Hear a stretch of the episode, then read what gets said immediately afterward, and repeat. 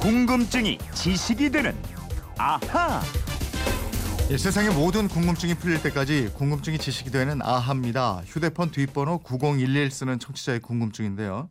예, 요즘 화재 사고가 많이 나는데 사고로 화상을 입은 환자가 피부를 기증받으면 부작용도 많고 수술을 받는데 큰 도움이 된다고 들은 적이 있습니다. 피부를 어떻게 기증하는지 궁금합니다. 하셨습니다.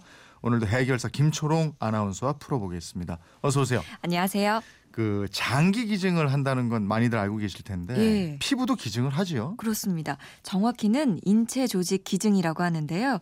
피부뿐만 아니라 뼈라든지 연골, 인대, 혈관, 심장, 판막, 각막 등등을 다른 사람에게 기증하는 겁니다. 네. 이 많이 하시는 장기 기증으로 살릴 수 있는 생명은 제한돼 있는데요.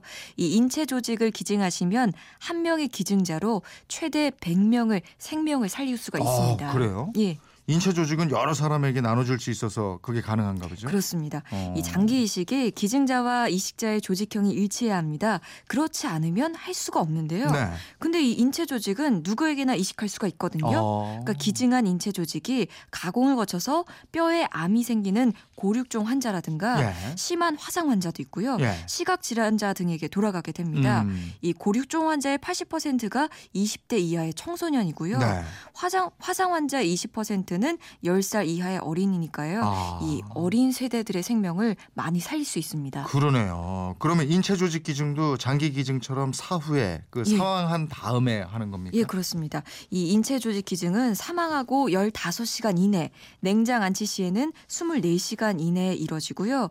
기증된 인체 조직은 가공과 보관 단계를 거친 다음에 환자에게 이식되게 됩니다. 음, 인체 조직 기증 말고 장기 기증하고 시신 기증도 있잖아요. 예. 각각 어떤 차이가 있는 거예요? 어, 우선 장기 기증은요, 주로 뇌사시에 이뤄집니다.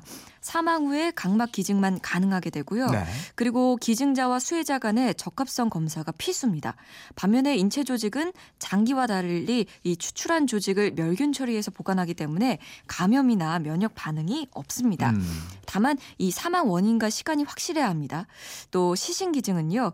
의과대학의 해부학 교육과 연구용으로 기증하는 건데요. 각 의과대학에서 담당하게 되고요. 장기나 조직 기증을 하게 되면 시신 기증은 불가능합니다. 음, 인체 조직을 기증하면은 시신의 흔적이 좀 남기도 하겠는데. 예, 아무래도 그렇습니다. 이 수술할 때와 같은 상흔이 남게 되는데요. 근데 최대한 기증 전의 모습으로 복원을 해줍니다. 음. 만약에 뼈를 기증하셨다면 네. 보충제를 넣어서 외관상으로는 수술 흔적 외에 큰 변형은 일어나지 않게 해준다고 합니다. 네. 만약에 제가 조직 기증을 결심했다. 예. 이러면은 가족 동의가 있어야 됩니까? 그러니까 미성년자는 법적 대리인의 동의가 반드시 필요하고요. 네. 성인은 가족 동의가 필요 없습니다. 아, 그런데 현행법상으로 네. 이 본인이 생전에 기증하겠다고 등록을 했어도 네. 법률에 의해서 이 선순위권 유가족 한 명의 동의가 있어야 기증이 이루어지게 됩니다. 음, 그게 동의가 있어야 되는 거네요. 그러니까 결론적으로는 그렇게 되겠죠. 예. 인체 조직을 기증하겠다고 나서는 사람들 많아요. 어떻게 돼요? 그러니까 아직 잘 모르시는 분들이 많습니다. 네. 이 장기 기증에 비하면 매우 적은 편이고요. 음. 지난해 6월 기준으로 인체 조직을 기증하겠다고 서약한 사람이 26만 명 정도인데요. 장기 기증 서약자가 82만 명이니까 약 3분의 1 정도가 인체 조직을 기증하겠다고 아. 하는 수준입니다. 그러니까 장기 기증이 가장 활발한 편이네요. 그래도. 그렇죠. 시신 기증은 어때요? 시신 기증도 많이 늘었습니다. 옛날에는 좀 시신 기증하며 꺼리는 문화가 있었는데 요. 예.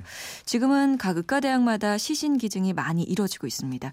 그래서 한 구의 시신을 4명에서 8명의 학생이 해부하고 있는데요. 음. 과거에 비하면 엄청나게 좋아진 거고요. 네.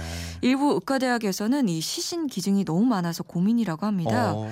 이 시신을 보관하는 냉장고가 넘쳐서 기증자가 살아있을 때 의과대학에 직접 와서 유언도 하고 네. 등록한 분만 기증받고 있는 대학도 있습니다. 아 그래요? 예. 어, 시신 기증도 이게 이제 무턱대 고 할 수 없는 세상이네요. 그렇습니다. 근데 장기 기증을 하면 운전면허증 같은데 표시되잖아요. 예, 예. 인체 조직 기증도 그래요? 어때요? 예, 그렇습니다. 이 기증 서약서를 작성하게 되면 운전면허증 신규 발급이나 뭐 갱신할 때 또 재발급 받을 때도 장기 기증이라고 표시가 되는데요.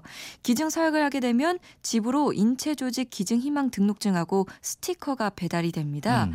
이 등록증은 지갑에 넣으시고 스티커는 주민등록증이나 운전면허증에 붙이시면 되는데요. 이 조직을 기증하고 싶으면 한국인체조직 기증 지원본부를 찾으시면 됩니다. 음, 다른 생명을 살리거나 또 연구를 위해서 이렇게 예. 인체 조직이나 장기, 시신을 기증하는데 이것 외에 또 기증하는 게 있나요?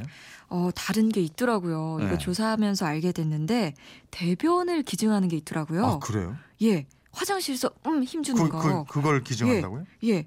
이 보건대학원의 미생물 연구실에서 가끔 이 대변 시료를 제공할 사람을 모집한다고 공고를 내는데요. 예. 20대부터 40대의 건강한 성인으로 최근 6개월 동안 항생제를 투여한 적이 없어야 한다는 게 지원 자격입니다. 아 그럼 이거는 연구 목적으로 기증받는 건가요? 맞습니다.